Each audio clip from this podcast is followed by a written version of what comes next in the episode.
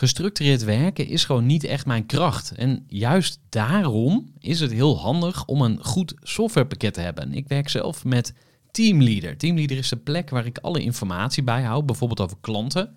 Waarin ik offertes maak en verstuur en die digitaal laat ondertekenen. Waarin ik facturen verstuur, waarin ik lijstjes bijhoud, waarin ik projecten kan managen, waarin ik standaard e-mails kan programmeren. Kortom, ik gebruik Teamleader om alle werkprocessen van mijn bedrijf te stroomlijnen.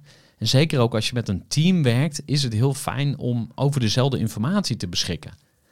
Nou, als je ook benieuwd bent of er mogelijkheden zijn om jouw bedrijf meer te stroomlijnen, of je nu alleen werkt of met een team, ga even naar teamleader.nl slash groeivoer en je kunt dan vandaag nog een trial starten voor twee weken lang, gratis.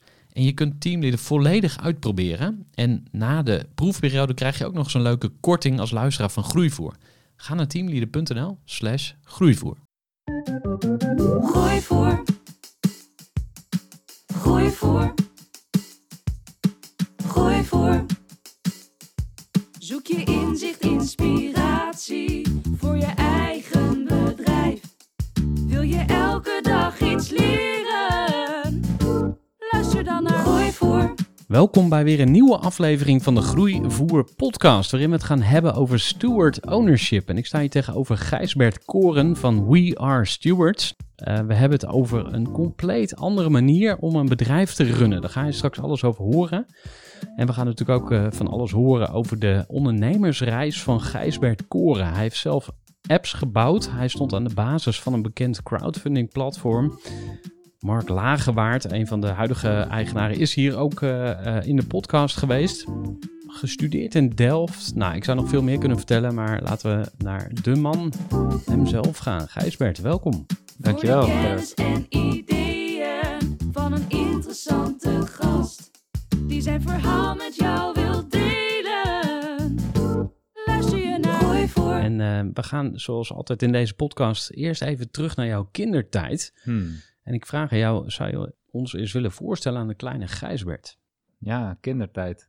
Nou, ik ben opgegroeid in Amsterdam, in Zuidoost en in Noord. Ja, ik vond mijn kindertijd eh, erg leuk. Veel ontdekken. Veel met Lego aan het spelen. Dat ben ik nu ook aan het herbeleven. Nu we een peuter hebben, die gisteren drie geworden is. Nog geen Lego, maar wel Duplo. Dus eh, het komt langzaam maar zeker in de buurt. Gefeliciteerd, jonge meisje. Een jongetje, ja. Ja, ja en ik, toen ik voor het eerst op school, ik denk eh, op de basisschool, een soort beroepskeuzetest ging doen. Op de basisschool notabene, een beetje raar misschien. Eh, toen kwam eruit dat ik een soort eh, uitvinder, Willy Wortel-achtig iemand wilde worden. En daar was ik me niet bewust van, maar dat kwam uit die test. En ik weet niet of ik erna ben gaan leven, maar ja, ik vond het wel een goed idee. Dus ja, dat. En kwam je uit een groter gezin? Wat- wat deden je ouders? Ehm, ik heb een broertje en een zusje. Mijn ouders zijn allebei eh, docent. Eh, vader is hoogleraar wiskunde. Dus als ik eh, moeilijke vragen had met wiskunde, dan vroeg ik het niet aan hem, want dan kre- kreeg ik een college. Dus ik probeerde alles zelf uit te dokteren. en mijn moeder was basisschooljuf. en ja, En wat is nou het belangrijkste wat je meegekregen hebt, wat je vandaag nog steeds ehm, gebruikt, bewust of onbewust? Ja, ik denk je best doen. Dat was altijd heel belangrijk. Ik denk dat het ook wel een beetje, of althans mijn beleving daarvan is dat het ook bij de tijdsgeest paste. De economie groeit, mensen groeien, je doet je best en je komt verder. En daar verzet je je in sommige perioden natuurlijk, hè, in de puberteit, toen ik eh, volledig vrij was, toen ik ging studeren, dan verzet je daar, verzette ik me daar ook wel tegen. En hoe zag dat uit? Nou, dat ik geen vakken ging doen in plaats van wel vakken ging doen. Dan kreeg ik een, eh, een gelukkig niet bindend studieadvies om te stoppen met de studie. En toen dacht ik, oh, oké. En toen heb ik het jaar daarna alle verloren studiepunten gehaald en alle nog te halen studiepunten. Toen dacht ik, oké, dus ik kan het wel. En ik was alleen naar mezelf verantwoording verschuldigd. Nou ja, als ik mijn ouders moest vertellen dat ik ging stoppen met studeren, had ik denk ik ook wel een uitdaging. Maar ik deed het zonder door hen weer op het spoor gezet te worden. Ja. En is er iets wat je niet meeneemt? Want je hebt nu een kind, een kindje. En Ja. eh, wat, wat geef je niet door? Wat zeg je van, ah, dat doe ik echt anders? Ja, dat weet ik nog niet zo goed. Gek genoeg. We hebben het er wel zo nu en dan over thuis. En eh, soms denken we van, ja, het is heel fijn als hij zijn eigen pad kan lopen. Andere momenten denk ik, ja, dan is het ook wel fijn als die, hoe de wereld of hoe de situatie waar hij in zit er dan ook uitziet, dan is het fijn als hij zich kan redden. ja, het traditionele beeld dat het fijn is als je kind een zo goed mogelijke opleiding kan volgen. Ja, wat geeft hem dat? Dus we, we stellen ons er eigenlijk gaandeweg steeds meer vragen over dan dat we per se een beeld hebben bij wat we niet meenemen en dan dus ja, wel willen bieden of zo, weet je wel? Ja. Ja, wat ik ehm, eh, zelf ervaren heb, is, eh, en dat zie je ook in het ondernemerschap, eh, dat is de kloof tussen de, de theorie en de praktijk. Hè? Hmm. Dus voordat onze dochter geboren werd, toen had ik besloten dat we haar suikervrij zouden gaan opvoeden en dat we ook geen Sinterklaas zouden vieren. En ja, dan komt het kindje er en dan gebeurt het gewoon. Dus Ja. Ja, dat, is ook, dat hoort ook een beetje bij opvoeden. Hè? Dat, eh, ja, van tevoren neem je van alles voor. En dan in de praktijk, ja, eh, je geeft ook dingen eh, door. Hmm. En in het ondernemen zie je dat natuurlijk ook wel terug. Dat eh, ja, je weet hoe het moet. In de boekjes is er veel te vinden en veel wijsheid op te halen. En dan heb je weer de praktijk van alle dag. Dus ehm, Ja. daar gaan we straks eh, bij jou natuurlijk ook naar kijken. Want ja, wat, jouw ge- bedrijf gebeurt ook van alles. Hmm. Ehm, ik zou nog eh, één ding aan je willen vragen. Want ik zag dat je ook doneerde aan een protestantse gemeente. Heb, heb jij ook een christelijke opvoeding gehad? En koppel je dat ook aan je idealen? Want we hadden net in het voorgesprek hadden we het over, geloof, eh, zuivel. Hmm. En toen meteen ging je aan en hoorde ik van, hé, hey, maar het moet anders. En het systeem en dit. Oh nee, dat ging over huizen kopen, sorry. Eh, het systeem moet op de schop. Eh, daar, daar zit iets in van eh, idealisme, wereld Mhm. verbeteren. Komt dat daar vandaan, denk je? Of hoe, hoe kijk jij daarnaar? Ja, goede vraag. Ja, mijn ouders gingen van huis uit naar de kerk. Dat gingen ze ook toen eh, ik en mijn broertje en mijn zusje daarna eh, ook geboren waren. En wij gingen verplicht mee totdat we naar de middelbare school gingen. Dus op dat moment gingen we ook niet meer mee. maar ik weet niet wat het, eh, wat het voor wereldbeeld geschetst heeft hoor, voor ons, voor mij. Ik weet wel, we hadden een hele fijne dominee in de kerk in Amsterdam-Noord. Eh, dominee Hipma, is nu met pensioen. En de een van de laatste keren dat ik in de kerk was, dacht ik, ja, nu durf ik het te vragen. Na de dienst, dan gaf hij iedereen bij het verlaten van de kerk een hand. En toen bleef ik nog even staan drentelen en toen vroeg ik, ja, hoe zit dat nou met Jezus? Hè? Is dat nou allemaal waar wat er staat? Of niet? En toen zei hij iets wat mij heel veel vrijheid gaf, namelijk, ja, ik weet het ook niet. Terwijl ik dacht, nu ga ik het horen. En hierna ben- denk ik, wat een rare vent. Of denk ik, ik ben het met hem eens. Maar dit had ik totaal, ik had een ja of een nee eh, verwacht. En hij zei, ik weet het ook niet. Het is heel ontwapenend op een bepaalde manier. Of Ja, maar ook dus dat je, het gaf heel veel vrijheid. Van oké, het is niet dat, dat het waar is of niet waar is. Het is dat je er iets mee kan als je dat wil. Dus ik ervaar mede daardoor en door andere ervaringen het geloof niet als een dogmatisch iets wat opgelegd is, en, hè, maar meer als een soort cultureel iets. Het zijn verhalen. En je kan er misschien ook aan relateren. Je kan er misschien iets aan hebben. En het schetst inderdaad wel een wereldbeeld. En ja, ik heb er niet een soort bewuste link mee dat ik weet, ja, omdat, dat, omdat Jezus dat deed of omdat in de Bijbel dat staat, ben ik nu. Ehm, en wat ik later, moet ik eerlijk zeggen, wel, of wat ik nu eigenlijk wel ervaar, en dat is misschien hier in contrast mee, is dat als ik denk van, wat moet ik nou doen in mijn leven om een zinnig leven te hebben? Dan denk ik ergens van, ja, ik geloof niet dat er een hemel is. Dus ik geloof dat ik alleen nu in de tachtig, hopelijk, misschien iets meer, misschien iets minder, jaar die ik hier mag zijn op aarde, dat ik dan zinnige dingen kan doen en niet daarna. En dat ik niet volgens regels hoef te leven om daarna in de hemel te komen, maar dat het enige wat ik moet doen of kan doen, is die tijd hier naar mijn eigen inzichten ja, zinnig besteden. En dat vind ik ook een heel fijn iets. Het voelt helemaal niet, als je wellicht gelovig bent, zou je kunnen denken, ja, maar wat heeft het dan allemaal voor zin? Het geeft mij ontiegelijk veel zin.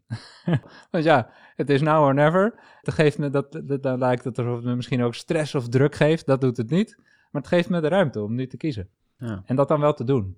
Hm. Ja. Mooi. En ehm, je vertelde dat je vader eh, wiskundige is. Eh, dan denk ik ook aan, aan binair denken. Het is, het, het is, eh, hè, dat hoorde ik je net ook zeggen van ik wilde van de dominee weten, is het nou waar of niet? Ja. En dat zie ik een klein beetje terug af en toe ook in de communicatie als ik op jullie website zit. Van je hebt of echt ja, goede bedrijven, steward ownerships, Hmm. eh, of steward-owned bedrijven. En je Ja. hebt ja, de, de, de slechte bedrijven. Je, je, op, op LinkedIn zeg je zelfs speculanten. Hmm. Hè, dus eh, nou, dat vind ik wel een eh, stevige term. Hmm. Heb je dat ook meegekregen, denk je? Of eh, hoe, hoe zie je dat? Ja, Je goed. zegt, ik geloof niet in een hemel en hel, Mhm. maar je gelooft wel in goede en in slechte bedrijven. Nou, weet je, ik geloof dat eigenlijk alles daartussenin zit. Maar ik denk dat als je het niet helder maakt, dat het dan heel wazig overkomt. Dus met We Are Stewards kiezen we ervoor om een heel duidelijk, hoe noem je dat, eh, punt op de horizon te zetten. Zo van, hé, hey, wat als je dit als uitgangspunt neemt? Wat als dit het doel van bedrijven is? Hoe verschilt dat dan van andere bedrijven? Nou, als je het zwart-wit wil maken, dan is dit het verschil. Ja, dat is ook een bekende regel natuurlijk uit de retorica. Van als je een punt wil maken, dan moet je Hmm. juist de verschillen uitvergroten. Dus dat, dat, dat is eigenlijk de reden dat jullie dat, eh, dat doen, om het echt duidelijk te maken. Ja, Ik, moet je, ik, ga, ik ga je heel even afremmen, want we gaan zo meteen nog veel dieper het verhaal induiken natuurlijk van eh, We Are Stewards. Maar eerst nog even over je eh, eerste stapjes als ondernemer. Want eh, dit is niet je eerste bedrijf. Wil je ons eens in, in vogelvlucht vertellen wat je daarvoor gedaan hebt? Dus wat waren je eerste stapjes als ondernemer? ja, En dan gaan we daarna in ras tempo naar het steward ownership. Ja, leuk. Nou, de eerste ervaring met ondernemen was toen twee vrienden van de middelbare school vroegen van... hey, zullen we samen iPhone-apps gaan ontwikkelen? En eh, we waren alle drie begonnen met studeren. En de iPhone die was net uit en daar zat een 3G-sensor in. En dat betekende dat je ook je locatie wist. En dat je iets daarmee kon.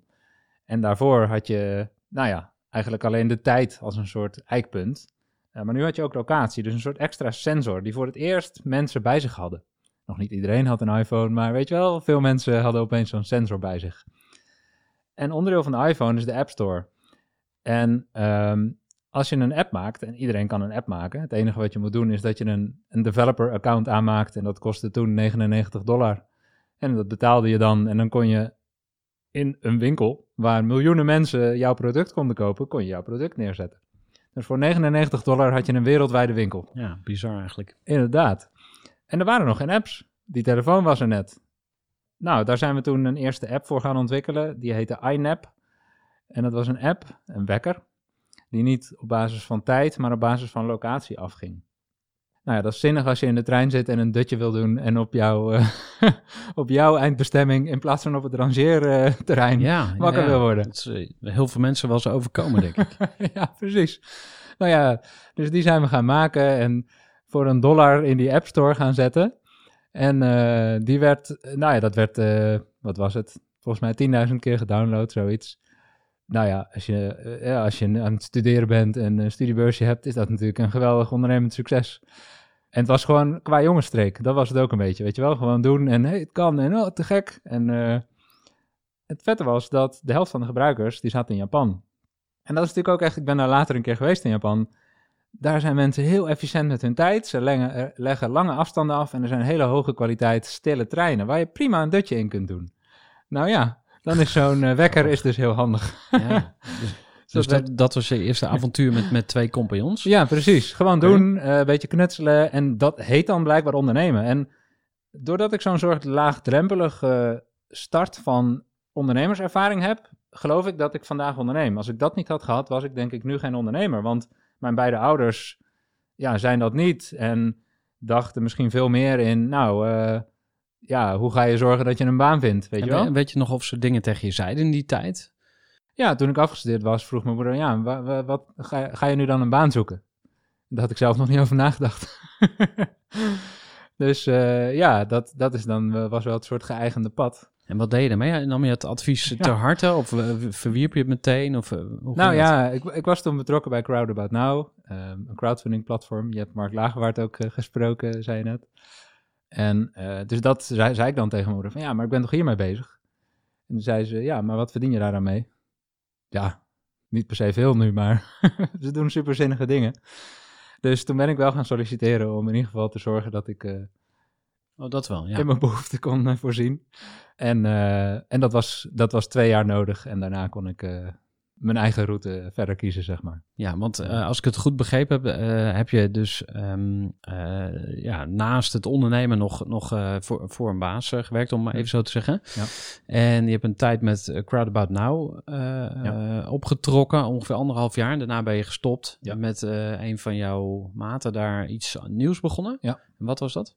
Ja, dat heette Douw en Koren. Simon Douw en ik. We plakten onze achternamen achter elkaar. Klinkt als een, ja, wat klinkt Een advocatenkantoor, adviesbureau, kan van alles Ja. zijn, maar wat was het? Ja, het was een adviesbureau voor crowdfunding. In een tijd waarin mensen nog zeiden dat crowdfunding een slecht idee was. En elke bankier zei dat zij dat beter konden en dat het niks zou worden. Dus het was nog niet echt zinnig om een adviesbureau te starten, maar wij deden dat wel. Omdat we dachten, ja, crowdfunding moet op de kaart gezet worden. Het moet een andere manier van financieren is superzinnig. In Nederland zijn ondernemers verslaafd aan bankfinanciering. 80% of meer van de financiering kwam in die tijd bij banken vandaan. En banken gingen opeens nee zeggen. En sommige ondernemers hadden dat in hun leven nog nooit gehoord, een nee van een bank. Welke tijd was dat ongeveer? Na de kredietcrisis, 2010, 2011 zeg maar. eh, ja, dus banken werden strenger. En ondernemers die dachten niet, shit, ik ben afhankelijk geworden. Ondernemers dachten, wat maak je me nou? Je moet ja zeggen, ik heb jou nodig voor mijn financiering. Beste bank, eh, kom maar over de brug. En crowdfunding was dus best een welkom alternatief. Maar er was ook er was echt een latente behoefte. Ondernemers die waren in eerste instantie niet op zoek naar een alternatief. Die wilden het liefst alsnog van de bank. Ehm, nou, met Douw Koren zijn we echt aan de slag gegaan om te zorgen dat er een ecosysteem voor crowdfunding kwam. Dus nou ja, we hebben van alles gedaan. Ondernemers begeleid om er succesvol gebruik van te maken. De overheid om te stimuleren en te reguleren. En grappig genoeg ook de meeste banken hebben we als klant gehad om zich ertoe te verhouden. Omdat je natuurlijk heel veel cofinancieringsconstructies ging krijgen. Hè? Deels via de bank, deels via crowdfunding. Ja, en dan wil een bank wel weten hoe werkt dat gekke crowdfunding dan. Ja, en het, is nu nog steeds maar een heel klein percentage van eh totale eh, uitgeleende geld. Ja. Maar heb je het gevoel dat het nu echt op de kaart staat? Of moet er nog iets gebeuren? Wat, wat denk jij? Ja. Nou ja, 2010 lachte elke bankier ons uit. En kregen we ook vaak de vraag van... Ja, maar hoezo doen jullie dit dan? Ben je dan hiervoor bankier geweest? En dan zei nou, nee. We waren een soort van eh, mensen met niet al te veel kennis... die een sector probeerden deels te innoveren. En ik denk dat het inmiddels in zekere zin op de kaart staat... omdat nu niet meer het geloof is dat het niet werkt... maar dat er bewustzijn... Het, het werkt wel. Eh, het, het heeft niet in tien jaar tijd de plaats van de bank ingenomen... En naast crowdfunding zijn er ook andere alternatieve bronnen van financiering. Maar het heeft wel een plek ingenomen die banken minder goed invulden. Relatief kleine financieringen voor ondernemers tot 250.000 euro of tot een miljoen. Dat is een beetje de sweet spot van crowdfunding. Kleine financieringen, zeg maar. En ehm, het is nu misschien 5% van het zakelijk eh, kapitaal dat verstrekt wordt, gaat misschien via crowdfunding. Dus klein, maar toch. Ja, het is wel betekenisvol. Ja, Ja. precies. Eh, Douw en Koren, bestaat dat nog? Nee, ja, dat is een beetje een vreemd verhaal misschien. Eh, na zeven jaar hebben Simon en ik besloten om daarmee te stoppen. Hoe ben je uit elkaar gegaan? We gaven elkaar eh, de verlovingsring. Nee. Nee, wat Ja. in, met elkaar in, het eh, huwelijksbootje stappen als, als ondernemer is heel makkelijk. Maar Ja. op een hele mooie, waardige manier afscheid nemen, dat, dat kan heel uitdagend zijn. Hoe, hoe, hoe kijk jij daarop terug? En ja, hoe Hmm. heb jij het ervaren?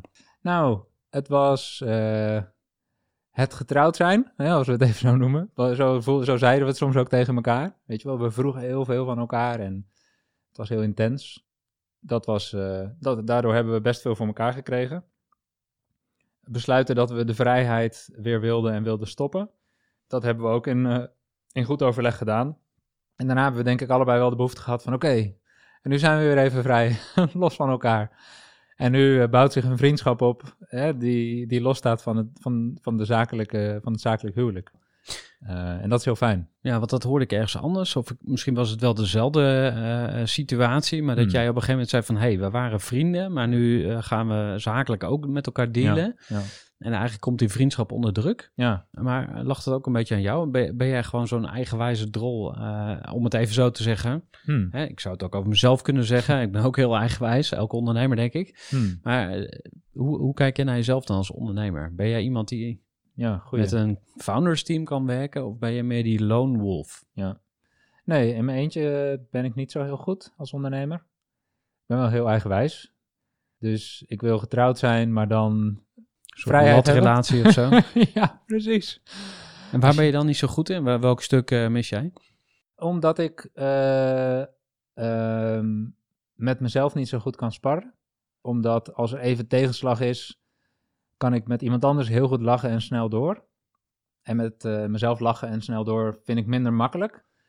Er is minder snel een, een kop, kloppend, compleet verhaal als ik het in mijn eentje doe.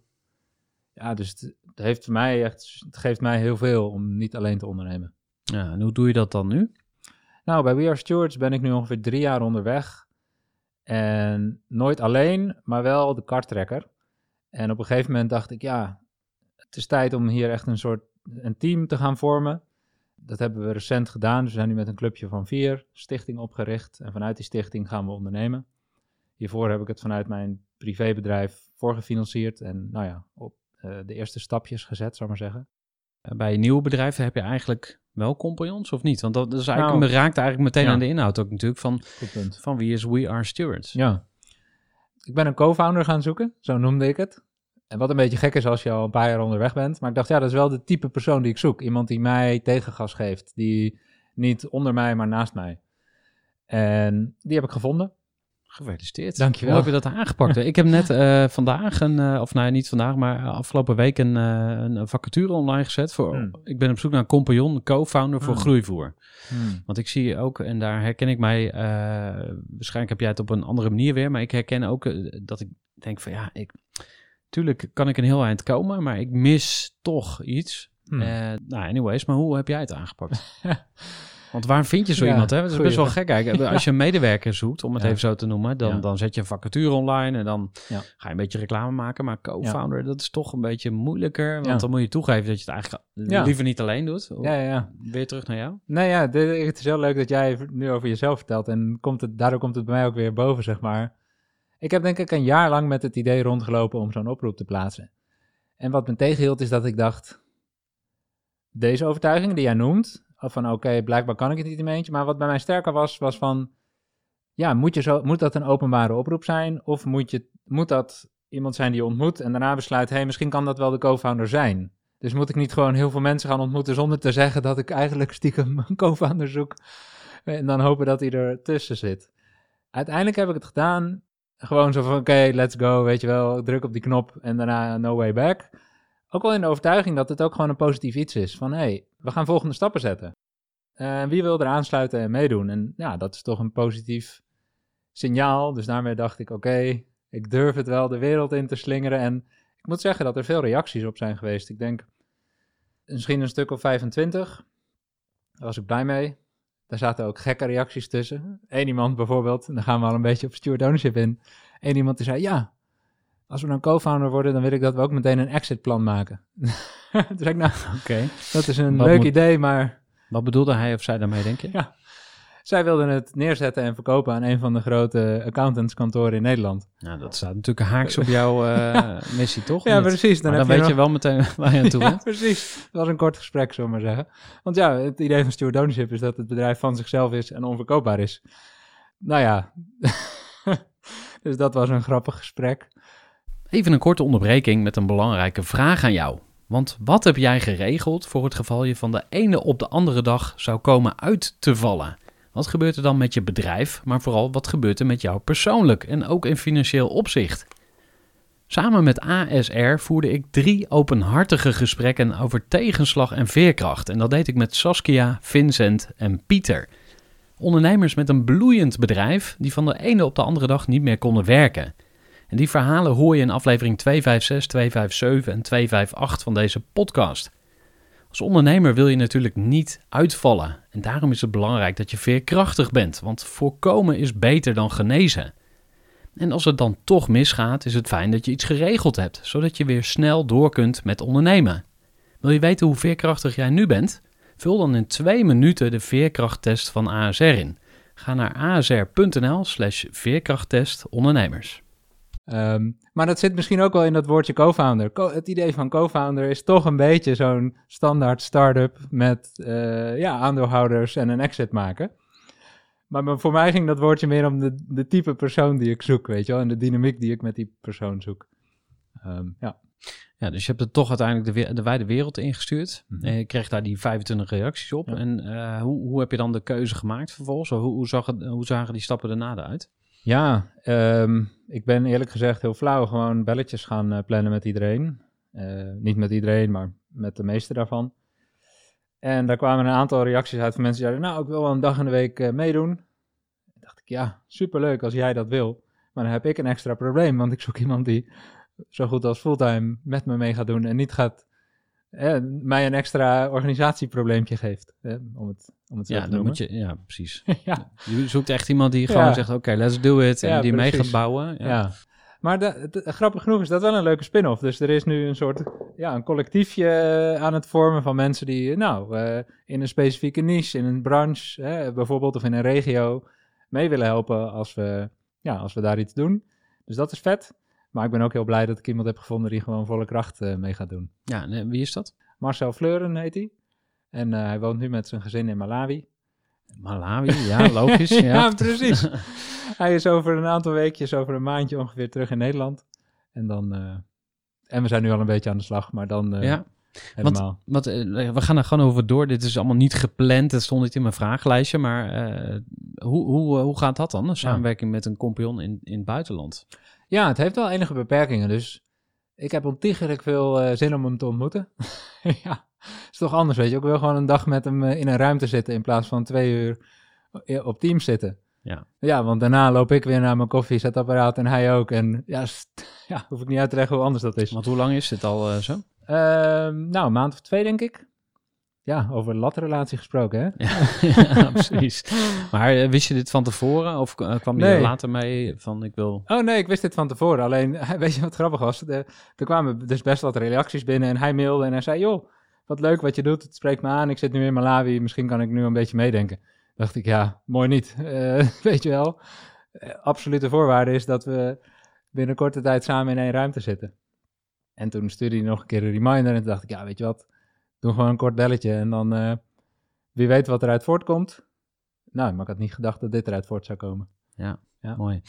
Ehm, laten we maar eens naar eh, het hoofdonderwerp van deze podcast gaan. Want eh, we zijn alweer even bezig en we hebben al mooie dingen gehoord over jou. En nou, ook dingen waar we denk ik van kunnen leren als ondernemer. Maar wat we in ieder geval niet mogen vergeten is om vandaag ja, te ontdekken en kennis te maken met steward ownership. Wil je eens aan eh, Jip en Janneke uitleggen wat het Ja. is? Nou, het idee van steward ownership is dat een bedrijf van zichzelf is. Nou, dat is eh, een gek idee, want een bedrijf kan niet van zichzelf zijn. Er zijn, hè, binnen bijvoorbeeld een BV, zijn er altijd aandeelhouders. Je kan niet een bedrijf zonder aandeelhouders hebben. Maar wat als die aandelen niet jou naar persoonlijk gerief gebruikt worden, maar dat je die slechts tijdelijk in beheer hebt als een soort onderdeel van jouw functie? Eh, misschien omdat je directeur bent van het bedrijf, krijg je misschien als onderdeel van je functie die aandelen en bepaal je wat dat bedrijf doet. En als je vertrekt, nou, dan lever je ze verplicht weer in. En dan gaat ondertussen, je koopt ze niet, je verkoopt ze niet, maar je hebt ze tijdelijk. Nou, dat is het basisidee van steward ownership. Een bedrijf is van zichzelf. En het grote verschil met hoe de meeste bedrijven werken, althans hoe ze juridisch gezien werken, is dat de belangrijkste stakeholder bij bedrijven zijn eigenlijk de aandeelhouders, de eigenaren. Het bedrijf is dienend aan de aandeelhouders. Het idee van steward ownership is dat je zegt, nee, niet die aandeelhouders zijn het belangrijkste, het bedrijf is belangrijker dan die aandeelhouders. Dus die aandeelhouders worden dienend aan het bedrijf. En aandeelhouders kunnen dus niet oneindig geld uit het bedrijf halen, de koers bepalen, eh, minder duurzame dingen doen die eigenlijk niet mogen of wat dan ook, of die niet bedoeld waren. Het bedrijf bepaalt zelf wat er gebeurt en die aandeelhouders krijgen misschien een deel van de, ja, van de winst uit dat bedrijf. En een stapje dieper is dat je zegt, hè, er zijn twee universele principes om een bedrijf van zichzelf te kunnen maken. Dat is dat het bepalen van de koers, het, het, eh, stemrecht hebben over een bedrijf, dat ligt tijdelijk bij mensen die betrokken zijn bij dat bedrijf. En eh, de winst van het bedrijf dient in eerste instantie het bedrijf zelf en kan daarnaast gebruikt worden om investeerders en oprichters en anderen te vergoeden voor hun inzet en eh, voor hun risico. En eh, welk probleem lost dit op? Want Ja. het is ooit een keer verzonnen door iemand. En, Hmm. en, en- en welk probleem had hij toen? Welk probleem werd daarmee opgelost? Ik denk dat het vaak verzonnen is, steward ownership. en we zijn het nu een beetje opnieuw aan het verzinnen, maar gelukkig niet helemaal, omdat er al voorbeelden zijn. Nou, het probleem, stel, nou, laten we het voorbeeld van Bosch nemen. Bosch is een steward-owned bedrijf, een van de grootste bedrijven. Nou, een enorm bedrijf, Duits bedrijf. Ja, want als je ruitenwissers hebt, bijvoorbeeld, die zijn meestal van Bosch. Eh, zij leveren enorm veel spullen aan de auto-industrie Ja, bijvoorbeeld. Precies. De boormachines kent iedereen. eh, Precies. dat bedrijf bedoel Ja, je? exact. Ja? Oké. werken zo'n 400.000 mensen. En eh, door de oprichter Robert Bosch is dat bedrijf gedoneerd aan twee stichtingen. En de reden dat hij dat deed is dat hij dacht, ja, ik heb mijn leven lang aan dit bedrijf gewerkt. En ik overlijd straks. En ja, de wetgeving is zo dat dat, dat dan overerfd wordt. Weet je wel, dus mijn kinderen worden eigenaar. En wil ik dat? Dat mijn kinderen kunnen het dan verkopen, kunnen doen en laten wat ze willen met dat bedrijf. Zitten mijn kinderen daar wel op te wachten? En hij heeft bedacht van nou, nee, dat bedrijf heeft ook bestaansrecht aan zich. Dus ik zorg dat dat bedrijf los van mijn kinderen kan voortbestaan. Niet door het te verkopen aan een investeerder of aan een concurrent, maar door het, door het van zichzelf te maken. En je maakt het van zichzelf door, nou in dit geval heeft Robert Bosch twee stichtingen opgericht. Eén stichting heeft het stemrecht, die bepalen de koers. Dat zijn de aandeelhouders die op de aandeelhoudersvergadering mogen vertellen wat ze ergens van vinden. Dat zijn tien mensen eh, die daar tijdelijk in zitten, zoals een soort stichtingsbestuur. En het economisch recht is in handen van een andere stichting en die doneert alle dividenden in lijn met, eh, ja, enigszins in lijn met de missie van het bedrijf zelf. En die doneert dus aan technische hogescholen en universiteiten, aan regio's. En die stichting heeft al meer dan 100 miljard euro gedoneerd. Enorm. Eh, nou ja, dus het is meerdere keren uitgevonden door ondernemers die dachten, ja, als ik er straks niet meer ben, wat wil ik dan met mijn bedrijf? Nou ja, dan is steward ownership is een oplossing. Maak het bedrijf van zichzelf. Klinkt ook wel eens een beetje als eh, over je graf heen regeren. Eh, hoe Ja. is daarop gereageerd? Weet je daar iets van? Ik weet in dit geval niet wat de kinderen daarvan vonden of vinden. Maar ehm, het is waar. Het is enigszins over je graf regeren. Dus het past misschien ook bij een ondernemer die denkt dat hij echt iets geniaals heeft gecreëerd wat beschermd moet worden. Maar ja, het is ook weer in zoverre niet over je graf regeren, want je geeft het eigenlijk ook wel weer door aan mensen die. Weet je wel, als je het aan je kinderen geeft, hebben zij het stemrecht en het economisch recht. Nou, nu geef je het stemrecht aan mensen waarvan je denkt: oké, die zijn geselecteerd opdat ze dat stemrecht goed kunnen houden. Wie zegt dat toevallig mijn kinderen dat kunnen? Ja, moet je Weet maar je afwachten. Ja, precies. Dat zij de beste zijn. Eh, dat kan je je net zo goed bij investeerders afvragen. Wie zegt, omdat je toevallig geld op tafel legt, dat je ook de juiste bent om stemrecht te hebben. Nou ja, dus je trekt dat bij steward ownership uit elkaar. En ja, er zit iets in van wat je terecht opmerkt. Dat een ondernemer denkt, ja, dit is zo geweldig, dit moet blijven bestaan. Eh, en waarom, eh, wat, wat houdt andere grote bedrijven tegen om dit ook te doen? Ja, Ja. eh, weet ik veel, Microsoft, eh, Bill Gates, eh, Giving Pledge, et cetera. Ja. Dus die, die, geeft ook heel veel geld weg. Ja. Nou, zijn er dingen bekend over waarom bedrijven dit heel erg graag willen of juist niet? Nou ja, stel dat als je nu beursgenoteerd bent of als je al externe aandeelhouders hebt die gewoon ja, stemrecht en economisch recht hebben, dus die kunnen bepalen wat er gebeurt en die krijgen de winsten. Die kunnen dus ook bepalen dat ze meer winsten krijgen. Ja, grote kans dat zij niet allemaal zullen zeggen, oké, we leveren ons stemrecht wel in en we gaan akkoord met een verantwoorde winst. Wellicht gaat die tijd komen, maar eh, ja, dat is een enorme drempel om in ieder geval te nemen voor een bedrijf als Microsoft dat beursgenoteerd is. Maar ben je dat nog niet? Stel je bent nog in handen van een familie, of van één iemand of van een paar mensen. Ja, dan is die hobbel natuurlijk veel makkelijker te nemen. Als je denkt van ja, dit, dit is eh, hoe we nu ondernemen, laten we dit borgen.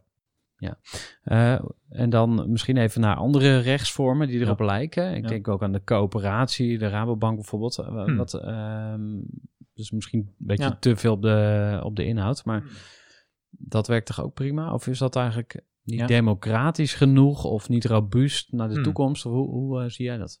Ja, nou je kan eigenlijk alle type rechtsvormen kan je steward-owned maken. Dus je kan een BV steward-owned maken, maar een coöperatie kan je ook steward-owned maken. En ehm, een coöperatie behartigt eigenlijk, net als bij een BV worden de belangen van de aandeelhouders behartigd. Bij een coöperatie is het eigenlijk niet anders, worden de, eh, de belangen van de leden behartigd. De stoffelijke belangen van de leden. Dus eigenlijk is dat één op één wat een aandeelhouder is. Het heet alleen anders. Alleen de intentie waarmee mensen een coöperatie starten is vaak veel anders dan de intentie waarmee een BV gestart wordt. Hè, dus eh, ja, vaak is er een sterke missie. Eh, wil je met elkaar iets bereiken en niet zozeer ten koste van anderen. Misschien is dat soms wel eh, wat er zou kunnen gebeuren. Maar een coöperatie kan prima steward-owned worden. En als je zegt hè, dat steward ownership gaat vanuit dat de missie het belangrijkste is en het bedrijf en de continuïteit van dat bedrijf, dat je daar alles omheen organiseert. En bij een coöperatie is denk ik meer het idee dat de stakeholders, de belangen van de stakeholders, dat die centraal staan en dat je daar alles omheen organiseert. Maar in de praktijk komt dat vaak best wel dicht bij elkaar. Dat steward-owned bedrijven gaan op een andere manier om met stakeholders dan niet steward-owned bedrijven. Die denken veel vaker in een soort op een associatieve manier van oké, eh, ik wil mijn klanten niet bedonderen en mijn eh, leveranciers niet. Weet je wel, we moeten het met elkaar goed hebben. Want dat is voor ieders lange termijn eh, belang het beste. En als ik mijn afne- afnemers goed betaal, krijg ik goede producten, zijn mijn klanten blij, komen ze bij me terug. Weet je wel, dus er is veel meer gedacht over de lange termijn dan, hey, laat ik mijn afnemers uitknijpen. Denkt die afnemer, nou, ik stuur de rotproducten wel toe. Eh, of sorry, die leverancier denkt, ik stuur mijn rotte appels wel toe. Denkt die klant de volgende keer, nou, ik koop het wel ergens anders. Dus, dus binnen steward ownership en coöperaties wordt in de praktijk soms misschien best wel vergelijkbare intenties nagestreefd, eh, maar dan op een net andere manier. Ja. Wat zijn eh, Nederlandse voorbeelden? Want eh, ik noemde de Rabobank Ja. al even, maar zijn er andere bekende Nederlandse organisaties die Hmm. steward-owned zijn? Ja, ehm, nou hier in Utrecht zitten bijvoorbeeld twee vestigingen van Odin, een biologische supermarktketen. Die is in de jaren 80 opgericht en eh, door de drie oprichters is het economisch eigenaarschap van Odin meteen in een stichting geparkeerd. Dus zij gingen geen pensioen opbouwen in, in de zin dat een ondernemer dat traditioneel gezien wel doet, door hè, een bedrijf te verkopen te hebben. Dat hadden ze vanaf de start al niet. En ze hielden met z'n drieën het stemrecht, dus ze waren met z'n drieën de stewards van dat bedrijf. Nou, en inmiddels zitten daar twee nieuw, nieuwe directeuren bij Odin. Die hebben dat stemrecht doorgegeven gekregen. Maar het economische recht ligt nog steeds bij die stichting. En ja, Odin is dus een mooi voorbeeld dat al meer dan 40 jaar, eh, of ongeveer 40 jaar bestaat. Maar die kan dus ook nooit verkocht worden aan Nee. Ecoplaza Nee. of Jumbo of eh, whatever. Nee, precies. Maar hoe kan eh, zo'n bedrijf dan aan zijn eind komen? Eh, wordt dan opgeheven Ja, en dan ja. wordt het geld, weet ik veel, wat gebeurt daarmee? Ja, als het niet relevant meer is, ja, dan komt, in, ja, dan komt eigenlijk als het afgewikkeld wordt, komt het in die stichting terecht. Ehm, nou, dan kan die stichting het besteden naar, eh, nee, naar dat doel eh, dat die stichting heeft. Ja, maar daar kunnen ze dan ook een superjacht van eh, bestellen. eh, of, ja, als dat past. Nee, ik doel. bedoel, stel op een gegeven moment Ja. denk je van ja, die idealen, dat heb ik nou wel een beetje gehad. Ik wil nu toch de rest van mijn leven kapitalistisch worden. Ik noem maar even iets heel geks. Maar mensen kunnen Ja. om welke reden dan ook van gedachten veranderen. Hoe, hoe zit dat? Even die, die Odin-oprichters als voorbeeld. ja, het, Of als ze het niet met elkaar eens zijn, kan ook nog. Nou, het het sterke aan steward ownership is dat dat eigenlijk een van de weinige manieren is waarop je dat dan dus niet terug kunt draaien. De keuze voor steward ownership is voor altijd. En als je dat vergelijkt met bijvoorbeeld de keuze om een B Corp te worden of een social enterprise of eh, iets wat daarop lijkt, daar kunnen de aandeelhouders van besluiten, nou, dat zijn we nu niet meer. Eh, en steward ownership kan je niet terugdraaien. Je bent dat en dat blijf je. Daarom werkt het ook zo goed in combinatie met elkaar. Als je een steward-owned B Corp bent, ja, dan blijf je waarschijnlijk ook voor altijd een B Corp. Dus ja, je kan helaas, als je dat superjacht wil kopen, dan kan je beter niet je bedrijf steward-owned maken. Ehm, want steward ownership beschermt dat bedrijf niet alleen tegen, ja, eh, misschien investeerders die iets zouden willen wat je liever niet hebt, maar ook tegen jouw toekomstige zelf, als je denkt dat dat zinnig is. Want ehm, ik eh, had hier ook een gesprek met de oprichter van Moonback, Niels. Hmm. eh, Niels Meijsen. En hij vertelde dat ze wel een soort eh dividenduitkering mochten doen zichzelf, maar dat Ja. ze daar een, een plafond aan gesteld Exact. hadden. Ze hadden gezegd van, weet ik geloof, max 5 miljoen per vennoot of zo. Ik weet niet of het per jaar was of in totaal, maar dus Hmm. ze mogen wel wat, wat kapitalistische uitspattingen Ja, ja, ja. doen, om het zo te zeggen. Maar Hmm. Eh, waarom is dat? Nou, dit is een mooi voorbeeld. Wat soms misschien ah, het beeld dat bij steward ownership kan bestaan, is dat je misschien jezelf opzij zet, je eigen behoeften. Ehm, je, en je doet het, je, je offert iets op. Maar dat is eigenlijk helemaal niet het geval. Je bepaalt zelf namelijk de spelregels. En bij Moonback hebben de oprichters ervoor gekozen om te zeggen van oké, investeerders in dit bedrijf krijgen economische aandelen en die krijgen vervolgens maximaal drie keer hun inleg terug. En als ze dat gehad hebben, dan zijn ze voldoende vergoed. Maar de oprichters, ja, hoe worden die dan vergoed voor hun ondernemerschap, voor hun onbetaalde tijd bij de start? Ehm, dus daar hebben ze een vergelijkbare afspraak over gemaakt. En het is, die afspraak is ongeveer dat als ze in tien jaar tijd fulltime werken, kunnen ze inderdaad maximaal een aantal miljoen per vennoot, per oprichter eh, ontvangen. En dat krijgen ze uit een deel van de winst. Dus het bedrijf heeft altijd beschikking over een deel. En er is een ander deel beschikbaar voor eh, economische aandeelhouders, waar investeerders en oprichters onder vallen. Ja, dus ze kunnen nog prima rijk worden. Ze kunnen nog prima miljonair worden. Maar als ze dat eenmaal gehad hebben, dan, is het, dan stopt het. Dus ze kunnen het niet verkopen. Ze kunnen dat geld alleen ontvangen uit de winst van het bedrijf zelf.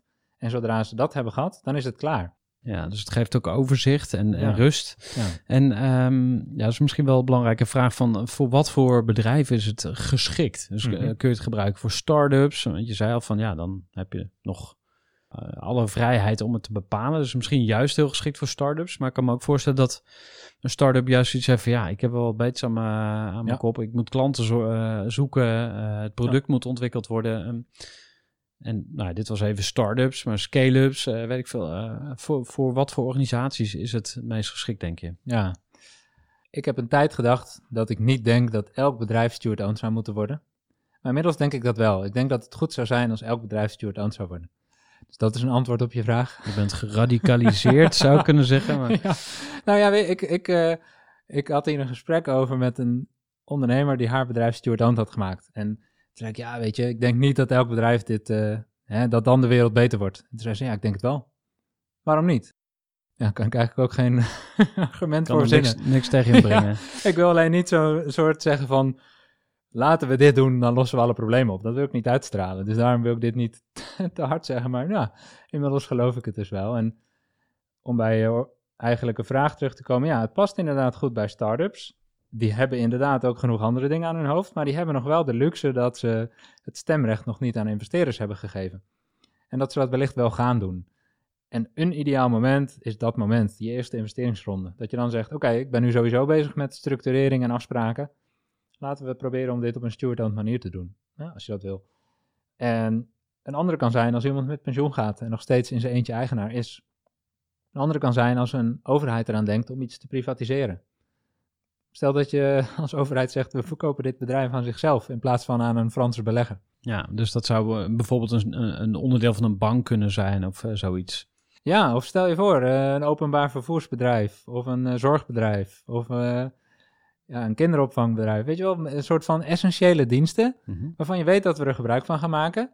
En waarvan je dan ook kan bedenken, ja, als het van een belegger is, dan gaan we, gaat hij de kosten drukken en wij, onze kosten gaan, hè, we moeten meer gaan betalen. Willen we dat wel? Wat als we het van zichzelf maken? Dat er niet winst naar anderen hoeft te vloeien, maar gewoon in die capsule van die organisatie een plek krijgt. Hè? En dat dient dan weer iedereen die er gebruik van maakt. Ehm, misschien een eh, niet onbelangrijke vraag ook voor mensen die het, nog niet zo goed kennen, het steward ownership. Of die zeggen van nou, dat klinkt allemaal wel goed, eh, maar ja, hoe kan ik beginnen? Wat, wat zou nou een eerste kleine stap zijn? Of is het echt all or nothing, eh, handtekening en vervolgens... Ja, goeie. Nou, er gaat best wel een soort proces aan vooraf, waarin je dus gaat kijken naar wat zijn eigenlijk mijn doelstellingen met dit bedrijf? Eh, wat zijn mijn eigen financiële mogelijkheden binnen dit bedrijf? En dat zijn vragen waar je niet super snel overheen wil stappen en een aantal nachtjes over wil slapen. En mijn ervaring tot op heden, de afgelopen drie jaar, is dat eh, het is niet gek om daar een half jaar of een jaar de tijd voor te nemen. We begeleiden een paar ondernemers die richting pensioen gaan, die eigenlijk al hebben aangegeven, nou, als ik dit in twee jaar uitgewerkt heb, dan is dat eh, fijn. Maar stel dat je over twee maanden geld nodig hebt van investeerders en je wil eigenlijk dat het steward wordt, dus je wil dat ze geen stemrecht hebben, die investeerders, dat je de koers zelf kunt blijven bepalen, ja, dan heb je, heb je niet zes maanden of een jaar. Dus het is ook wel gebruikelijk om eerst de essentiële stapjes in een korte tijd te zetten en vervolgens eigenlijk uit te gaan werken hoe je bepaalde details inricht. Een voorbeeld, je hebt eh, Anja van de Klik ook gesproken. Mhm. Die hebben eigenlijk in zo'n situatie gezeten. Dat ze dachten, ja, we willen nu een investeringsronde afronden. Eh, onze investeerders willen dit steward ownership. Die hebben volgens een periode afgesproken waarin bepaalde details uitgewerkt worden. eh, van twee jaar. Nou, en na die periode dan eh, moeten die details op orde zijn. En dan is de transitie volledig. Dus je kan die transitie naar steward ownership ook wel in stukjes knippen. Waarbij je dus een soort van de no way back af, stapjes eerst even doet, maar de detailuitwerking nog niet meteen allemaal doet. Ehm, wat heb ik niet gevraagd over steward ownership? Wat, wat je wel had opgeschreven om te vertellen. Nou, weet je wat, men, eh, wat wat me wel opvalt, mensen die zelf niet ondernemen, misschien generaliseer ik enigszins, maar eh, die denken soms dat het enige doel van ondernemen is zoveel mogelijk geld verdienen. ik herinner me een gesprek met een, eh, met een journalist van de Volkskrant daarover, die hoogst verbaasd was dat ik zei dat dat voor veel ondernemers helemaal niet hun hoofddoel of enige doel is. Sommigen zijn er ook ronduit slecht in. ja, precies. Mooi, zit je daar mooi met je doel. Ehm, en ehm, nou, iets, iets wat, ik een, wat ik een soort fijn inzicht vind, is dat eh, er is een soort Global Entrepreneurship Monitor. En die eh, meet wereldwijd onder andere van wat is de motivatie van ondernemers. En dat is een multiple choice vraag. En een van de antwoorden is het bijdragen aan de wereld. Een andere is rijk worden en een andere is veel verdienen. Die laatste twee lijken misschien enigszins op elkaar. En in Nederland zeggen meer ondernemers eh, positieve bijdrage leveren aan de wereld dan rijk worden of veel verdienen. Het zou sociaal wenselijk kunnen zijn, maar, ehm, maar ik denk het niet, ik geloof het niet. Ik geloof dat ondernemers eigenlijk niet om die reden hun bedrijf starten. En als dat niet jouw reden is om een bedrijf te starten, dan is het eigenlijk heel raar dat je in zo'n traditionele eigendomsstructuur gaat zitten, waarin aandeelhouders belangrijker zijn dan de missie van dat bedrijf. Want je was het niet gestart om aandeelhouders te dienen, je was het gestart om die missie te realiseren. En eigenlijk is dat wat steward ownership mogelijk maakt, dat je die missie centraal houdt. En dat je de rest daaromheen goed vergoedt, jezelf, investeerders, medewerkers, maar dat je het niet omdraait. Dat je niet zegt, hé, hey, die missie nu even niet, Eh, mij iets meer of die ander iets meer. Waar hoop je over tien jaar te staan? Ja, ik hoop, de, mijn missie en de missie van We Are Stewards is om eh steward ownership gemeengoed eh, te maken. Te zorgen dat er een beweging op gang komt. De afgelopen 40 jaar is om dan toch een beetje de radicale persoon. Ja, kom maar door. ja, precies. Nou, er is het beeld. Nou ja, ik geloof dat kapitalisten vandaag de dag niet zo tevreden meer zijn met het kapitalisme. Maar dat er tegelijkertijd heel weinig alternatieven zijn.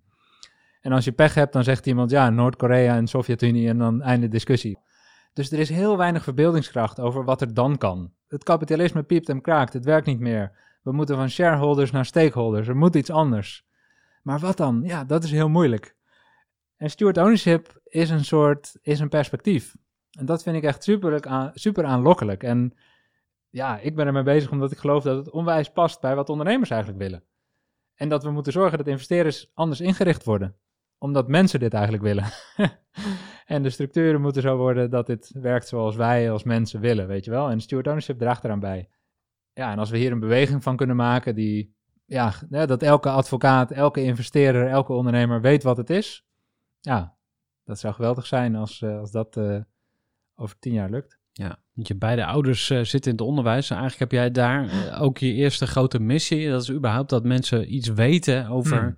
ja, wat houdt het in, uh, wat zijn mijn opties en hoe kan ik Ja. beginnen. Ja. Nou, daar heb je vandaag ook weer een steentje aan bij kunnen dragen.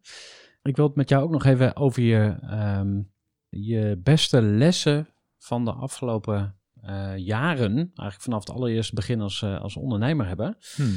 En uh, dat is ook de vraag waar we mee af gaan sluiten. Als je nu terugkijkt op alles wat je meegemaakt hebt als ondernemer, wat zijn Hmm. dan eigenlijk de drie beste lessen die je mee wil geven aan de luisteraar? Ik kan een beetje een drammer zijn. En mijn eerste punt is misschien een beetje drammerig. En dat is dat ik geloof dat als je ergens helemaal voor gaat, um, dat je daar dan de beste in de wereld in kunt worden. Het idee als je ergens 10.000 uur in steekt, dat je dan, hè, de, ik weet niet wie dat, uh, wie dat principe, wie dat gecoind heeft, zou maar zeggen, maar ik geloof daar heel sterk in. En dat geloof ik niet op een soort claimerige manier van oké, okay, ik ben hier nu de beste in, maar wel in een manier van oké, okay, ik kan hier nu echt verschil maken. Ik heb hier nu mijn toewijding. Ik ben hier nu de vakman, de autoriteit of zo. Ja, op een dienende manier. En dat vind ik heel fijn aan ondernemen. Dat je de wereld daarmee om je heen dus echt kan creëren. Dat je in een soort voorhoede kunt zijn en zeggen, nou, dit is hoe dit fenomeen werkt. Dat brengt een verantwoordelijkheid met zich mee. Nou, dat, dat, dat vind ik heerlijk aan ondernemen. Dat is misschien een van de essenties voor ondernemen voor mij. Er zit misschien niet meteen een soort les, dus doe dit in, maar een soort inzicht voor mij. Ja, het tweede is, uh, wat ik denk ik sinds een jaar of drie, ons zoontje is net drie geworden, erbij heb geleerd, zou ik maar zeggen, is dat je als ondernemer ook uh, af en toe eh, dat eh, niet ondernemen super waardevol kan zijn om wel te bereiken waar je daarna weer mee aan de slag gaat. Hoe doe jij dat? De knoppen uitzetten of... Dat Iets wordt nu anders? voor me gedaan. Eerst moest ik dat actief opzoeken, maar nu zoekt mij dat op. En dat vind ik echt, eh, dat vind ik ook eh, heerlijk. Dus ondanks dat je zegt, oké, ik ga hier vol voor, dat je het af en toe onwijs kan relativeren.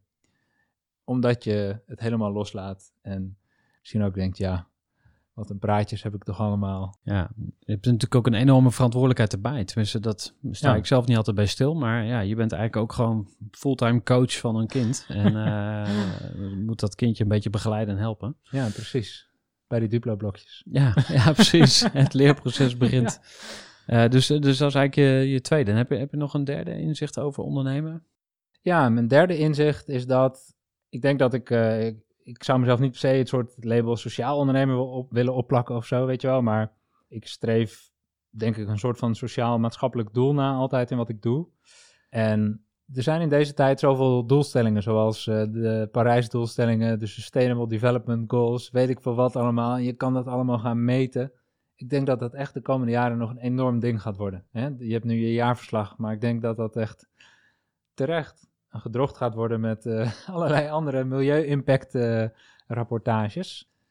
En eh, misschien is mijn derde tip dan wel een beetje gek na deze opmaat, maar ik geloof heel sterk in dat je denkt, ja, dit voelt gewoon goed. Dit is hoe, hoe, het, dit is hoe, hoe het zou moeten, weet je wel. Dit is de goede kant op. En dat je daar dan dus een soort van eh, trouw in bent. Dat vind ik ook, want ik vind het heel moeilijk als ik, als ik, eh, als ik mijn eigen activiteiten moet gaan relateren aan dat soort abstracte doelen. Ja, ben ik daar wel mee eens met al die doelen.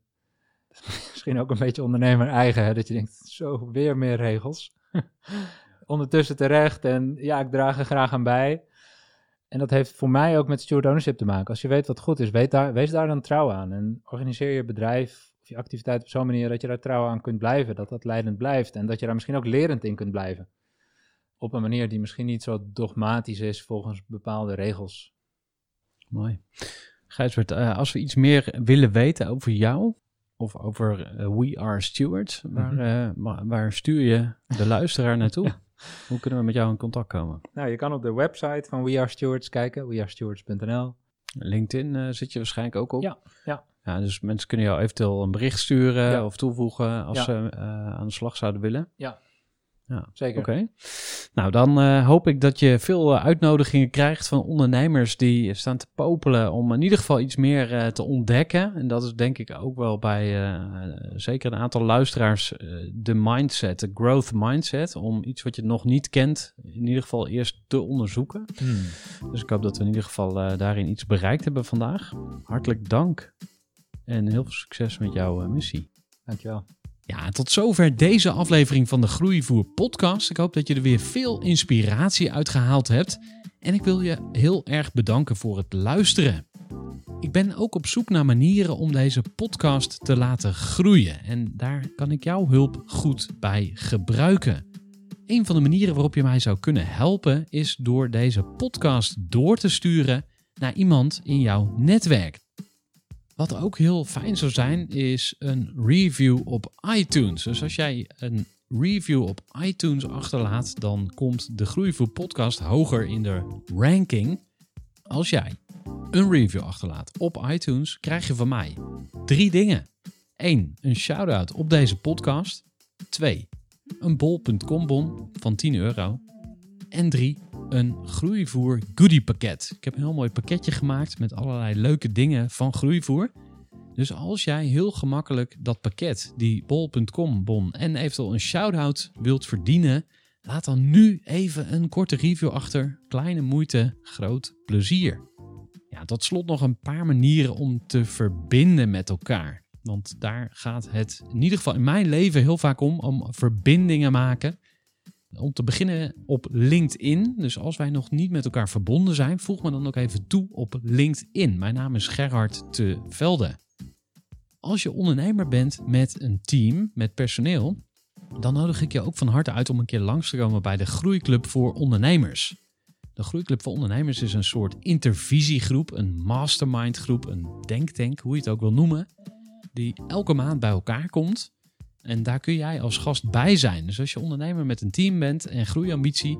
En je denkt, hey, ik wil wel eens kijken of die groeiclub wat voor mij is. Kom dan gerust een keer langs. Stuur mij even een berichtje als je interesse hebt. Ja, tot slot kun je sowieso altijd inschrijven voor de gratis online community groei.club. Surf even naar groei.club en je vindt daar allerlei handige tools waarmee je aan je eigen groei kan werken, maar ook aan het laten groeien van je bedrijf of je teamleden. Nou, dan zijn we nu echt aan het einde gekomen van deze aflevering. Graag tot een volgende aflevering. Doei doei. Gooi voor.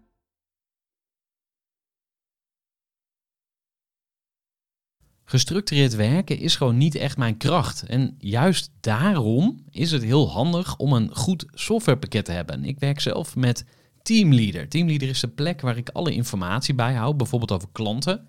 Waarin ik offertes maak en verstuur en die digitaal laat ondertekenen. Waarin ik facturen verstuur, waarin ik lijstjes bijhoud, waarin ik projecten kan managen, waarin ik standaard e-mails kan programmeren.